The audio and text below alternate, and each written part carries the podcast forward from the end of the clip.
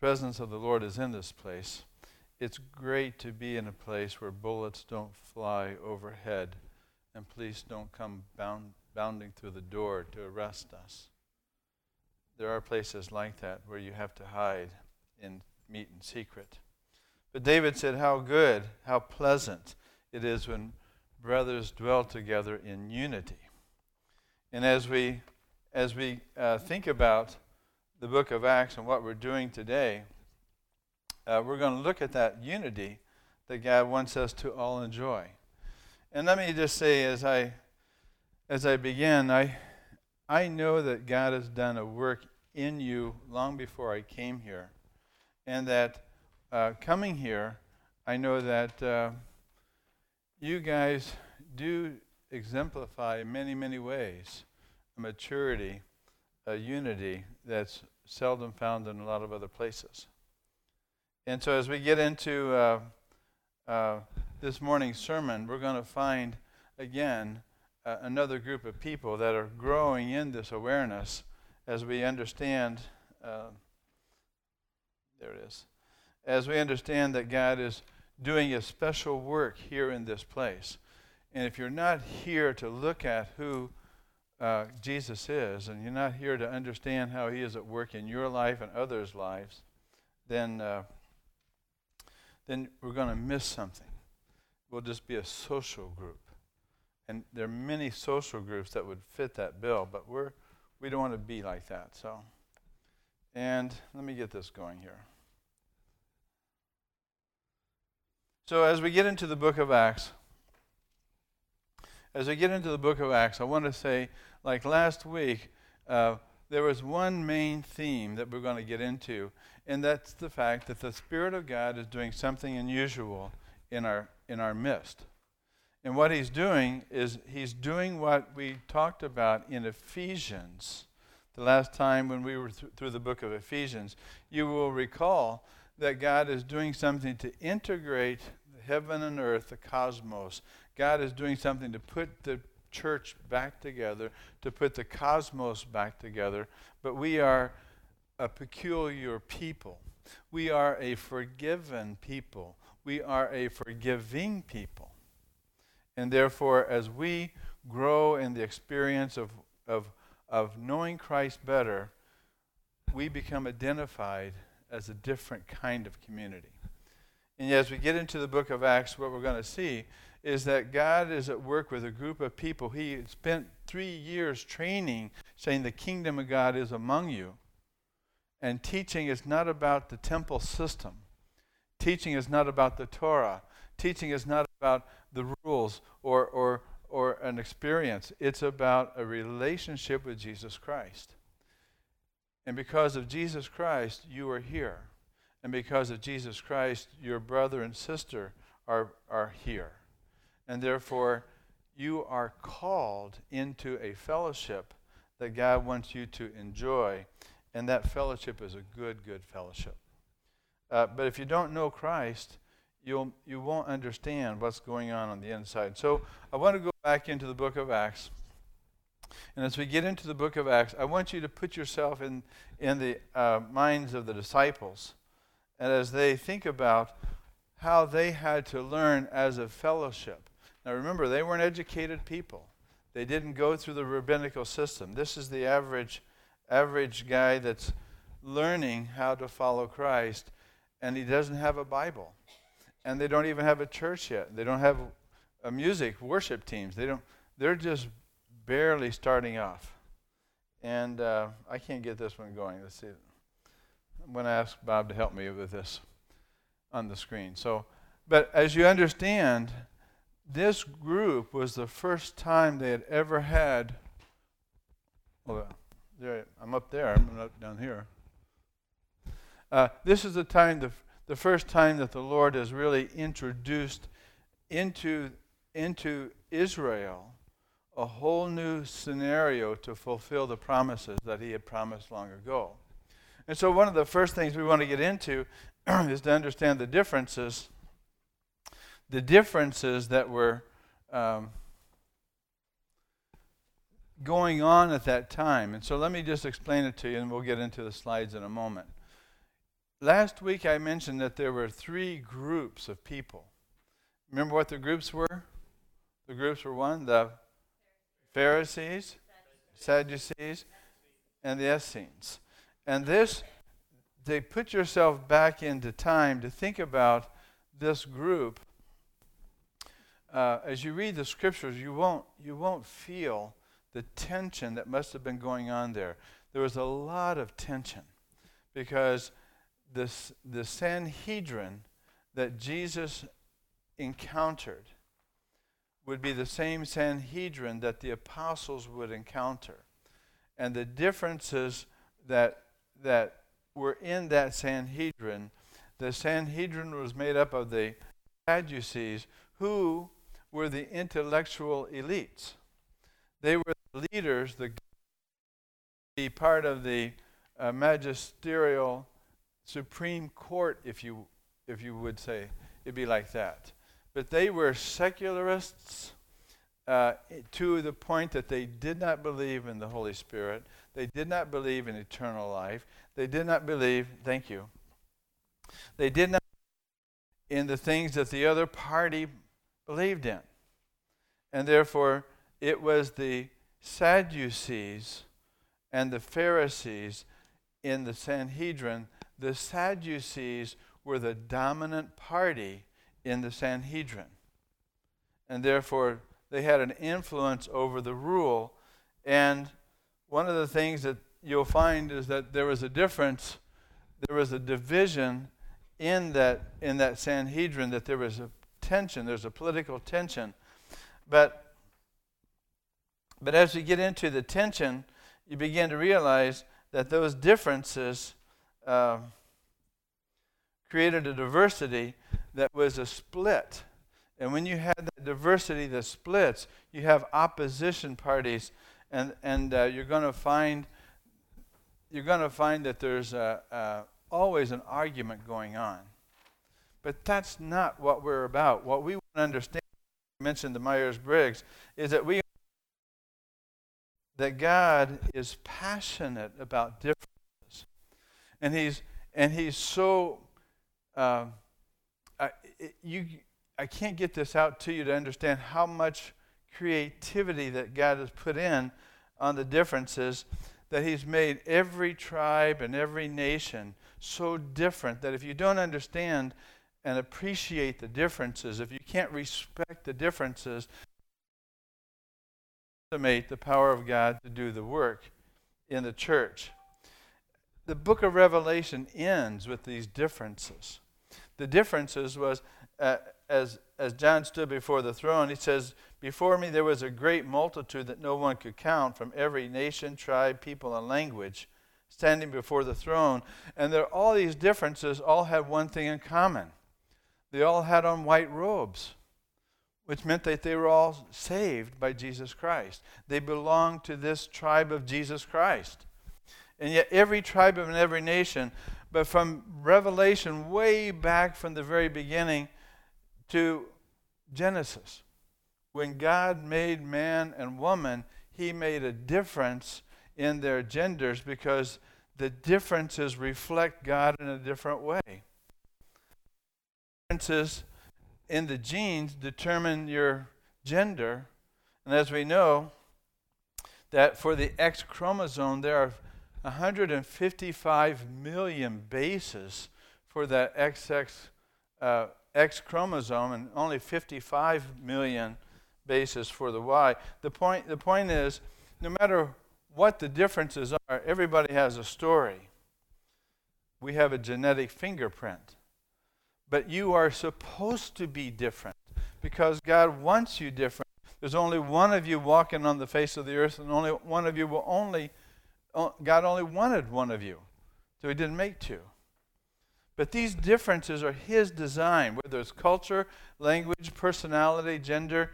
God wanted people to enjoy the differences because differences enrich, differences strengthen. The sun has one kind of splendor, and the moon another, says Paul, and the stars another, and stars differ from star in splendor, just as you differ from the person sitting next to you in splendor. Well, the Lord loves diversity. Uh, we are his playground. We are his workmanship. And yet, he wants that diversity to come together because he's also enthralled with unity. The Trinity, if you believe in the Trinity, you believe in a God of unity, diversity in community, harmony in cooperation, in communion.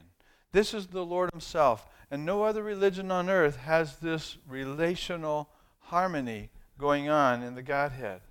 So much so that when Jesus, right before he prayed, this was a, an intense value for him because Jesus would pray in the high priestly prayer. My prayer is not for them, the disciples alone. I pray for those at Chesterland Baptist Church. Put your name in there. I pray for those who will believe in me through their message, that all of them may be one, Father, just as you are in me and I am in you. May they also be in us, so that the world may believe that you have sent me. The way Jesus related to the Father is the way you are to relate to the Father. And that's what, that's what he was saying, that there's differences come together for the sake of the body. And Paul brings this up in, in, in uh, Romans. We have different gifts according to the grace given to each of us. If your gift is prophesying, prophesying, then prophesy in accordance with your faith. If it's teaching, serving, whatever. But you are different. But you're not divided. And yet, in the book of Ephesians, as I mentioned, uh, and I won't go into this, you remember how God is trying to bring us all together. God is trying to get us all on the same page. God wants us to have the same mind, to be in the same accord. And you are. This group is. But there are a number of groups aren't. And that for that reason, I keep saying before before all of us that our focus here at this church is to be a kingdom community, a Christian community that reflects Jesus Christ in a very personal way, in a very relational way. And therefore, our basis of unity is not agreement. For the sake of agreement, our basis of unity is our connection to Jesus Christ. And He becomes the basis of our unity. His purpose becomes the basis of our unity. And therefore, we understand that under Christ we are united. We understand that as a country we are one nation under God. And what's the next word? Indivisible. Even our forefathers knew that it was imperative for people to be solid, cohesive, uh, cooperative, connected, one accord. And we see that, except I want you to know that this is, doesn't always happen because this isn't one of the values that a lot of people have. And there's an enemy because there are differences that will divide. And there are people who don't, who don't want to get along. And therefore, we are at a point in time in our history, are we not? That when you look, when you just look around you, you look at our government, and you see that there's something happening that's trying to split our government. It's happening to split our marriages. It's happening to split our country. It's happening to split our souls. And therefore, there is an enemy that wants to destroy. And Satan would love to do that in this church. Not that he is here doing that. Not that I'm really concerned about that because I don't see that happening. But I just need you to know that when there's differences without Christ, you're going to have tension without grace. But this church divided against itself. Uh, division is Satan's idea. He doesn't want you to get along. And therefore, where there are differences and there's no unity, there's damage. and therefore, we, we understand and we seek the Lord. And I pray for us, and I try to, as a pastor, watch out because my job is to make sure we're getting aligned with God's purposes. But it was Abraham Lincoln, you know, who said this house divided against itself cannot stand. I believe this government cannot endure permanently half slave and half free. I do not expect the union to be dissolved. And I do not expect the house to fall, but I do expect it will cease to be divided if it will become one thing or all the other. Our focus is to be aware of the fact that there can be cracks in any culture if you don't have the Spirit of God there. Whether it's immorality or insecure leaders or immaturity or iniquity. But I want you to know this. We know that it is good to be in unity with the Lord, but disunity God hates. God is disturbed when people divide. And therefore, there are six things the Lord word. Um, uh, that there are seven that are detestable to him haughty eyes, a lying tongue, hands that shed innocent blood, a heart that devises wicked schemes, feet that are quick to rush into evil, a false witness who pours out lies, and a person who stirs up conflict in the community. God hates people who are divisive. And therefore, notice this is not about doctrine so much as it is about character and relationships. And therefore, in the book of Acts, as we get into chapter 5, you're going to find this tension coming up. But how do you deal with that tension? You see how God deals with it by putting us back into relationship with Christ, and you deal with this through the work of the Holy Spirit. John said, John baptized in water, but you will be baptized in the Holy Spirit and soon. And for that reason, when you find a church that's growing, know the work of the Holy Spirit. And it's a different kind of community that's focused on Christ. Let me go back to the last week. I mentioned that there, there, there were these three communities the Pharisees, the Sadducees, and the Essenes. I lied to you. There's one more. the Zealots. The Zealots were another group that were around, they were revolutionaries. To add to uh, those other three, the Zealots wanted change because they wanted to be in control and get rid of all the impurity, the corruption, the, the things that were uh, destroying people's lives, depression. But Simon the Zealot, the most famous zealot, was called by Jesus Christ. And Jesus says, Simon, come, follow me.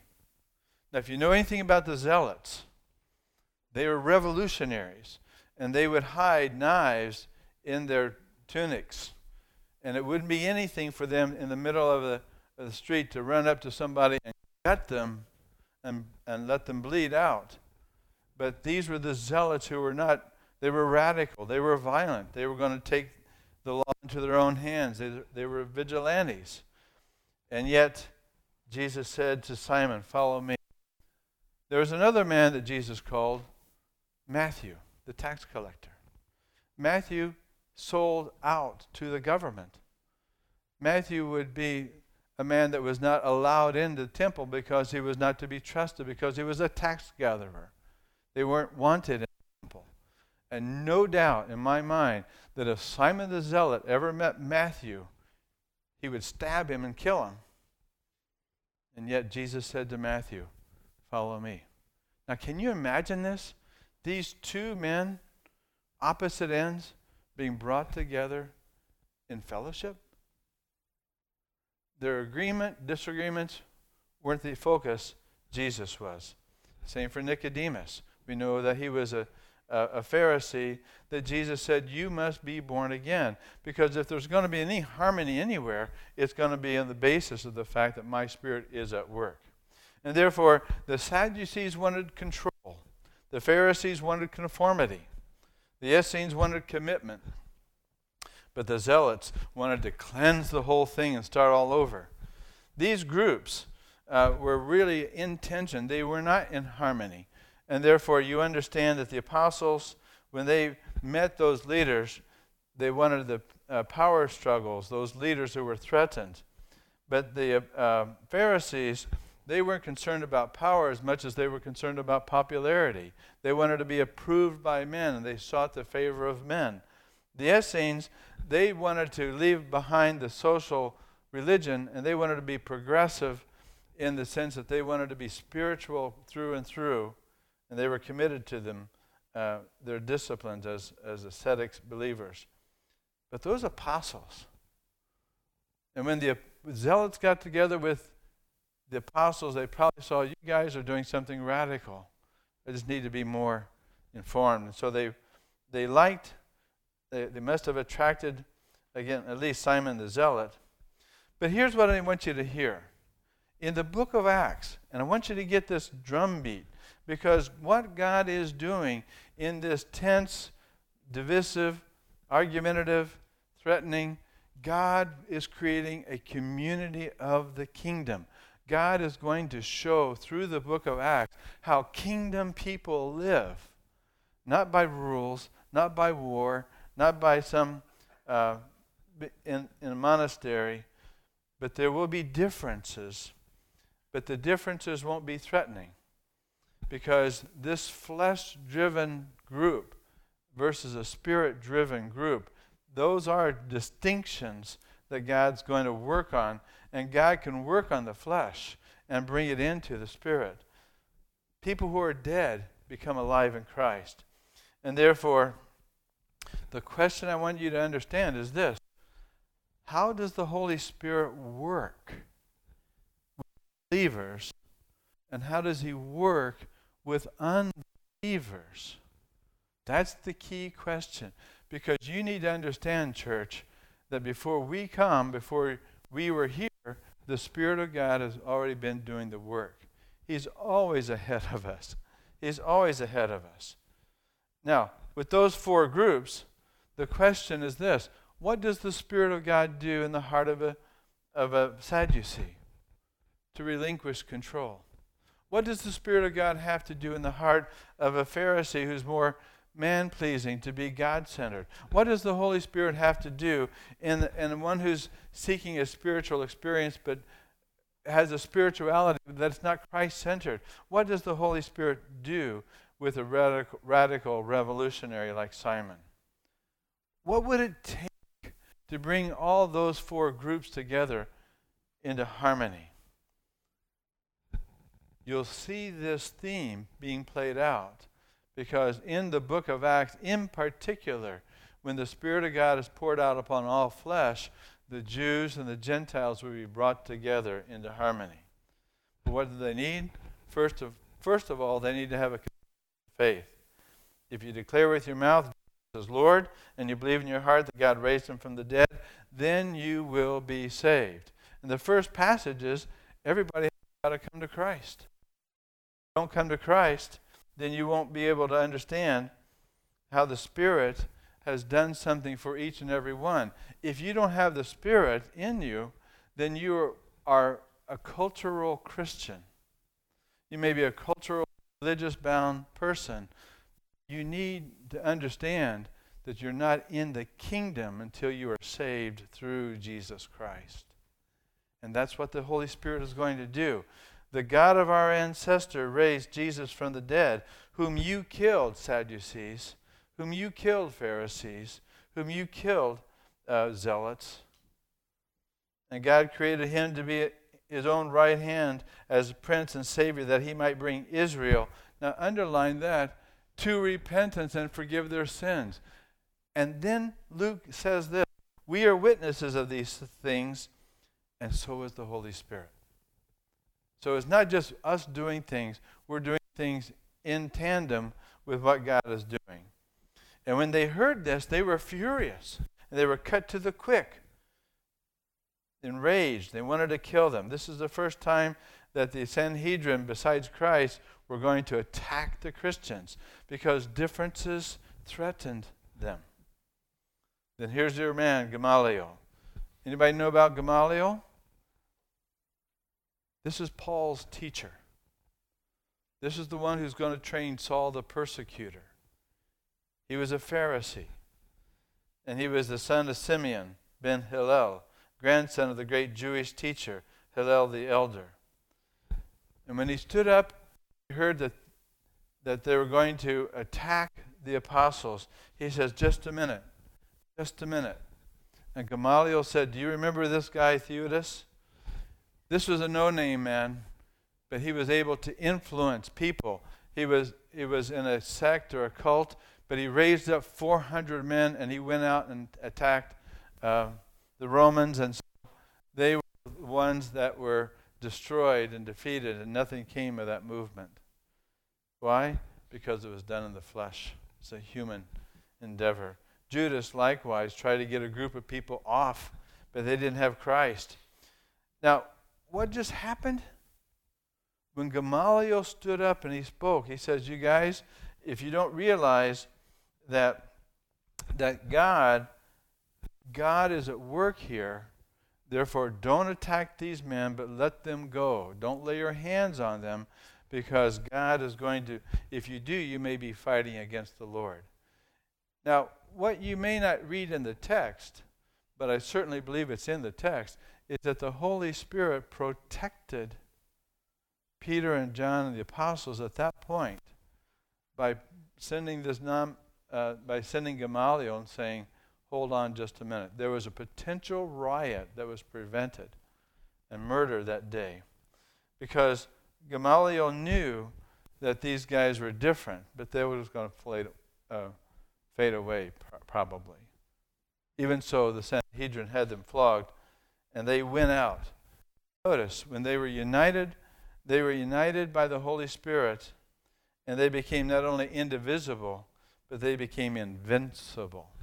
And therefore, for us, as we understand that their attitude was, In this you greatly rejoice, said Peter, that even though now for a little time you may have had to suffer grief and all kinds of trials, these have come that the proven genuineness of your faith, greater, of greater worth than gold, which perishes even though refined by fire, it may result in praise and glory and honor when Jesus Christ is revealed.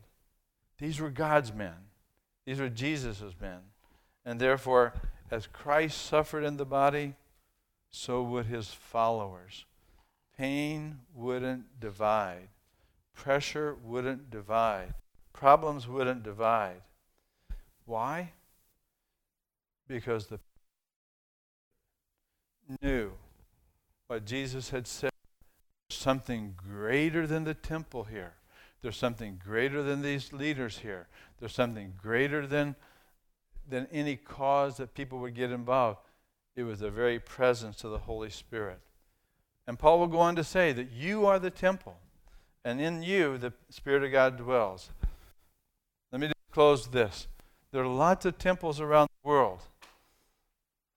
but it's not a place of power. It's not those who are in power, but those who are empowered by the Holy Spirit. And therefore, I'll conclude with this when the church of God, who has all this diversity, are brought together in the unity of Christ, we say it's not by our might, it's not by our personalities, it's not by our education, it's not by our commitment, it's not by anything that we do, but it's by my Spirit, says the Lord. And therefore, as we move out, we need to learn how to listen, listen to the Holy Spirit. Listen, listen to people who are different. But we need to listen and we need to. And yet, that's the same Holy Spirit that's doing that work in the book of Acts. And as you get into the book of Acts, as you read, pay attention to how God's Spirit is at work in each and every individual. Let me stop here. Uh, buckle your seatbelts. You're going to go into chapter 6 next week. And uh, Stephen, you're going to find this tension Look at Stephen's heart and attitude as he responds to these things. Look at him as you go through all of these chapters, and you'll see the same thing God wants to do in you and me. Let's pray. Father, thank you that you are at work. Thank you that you are on the move. And thank you that you are sovereignly protecting your people. And I particularly say, Father, thank you for this church. Thank you for the oneness that we enjoy. Thank you for the appreciation of differences. And thank you that you do bring about a peace and unity here. For that we give you the glory. For that we give you the thanks and say, Father, would you help us extend this out, that we would uh, strengthen our pegs and lengthen our ropes, that we would spread abroad to the right and to the left, that you would bring in people who yet to know Christ Jesus as Lord. Again, Father, thank you. And we give you the rest of the day. We pray in Jesus' name. Amen.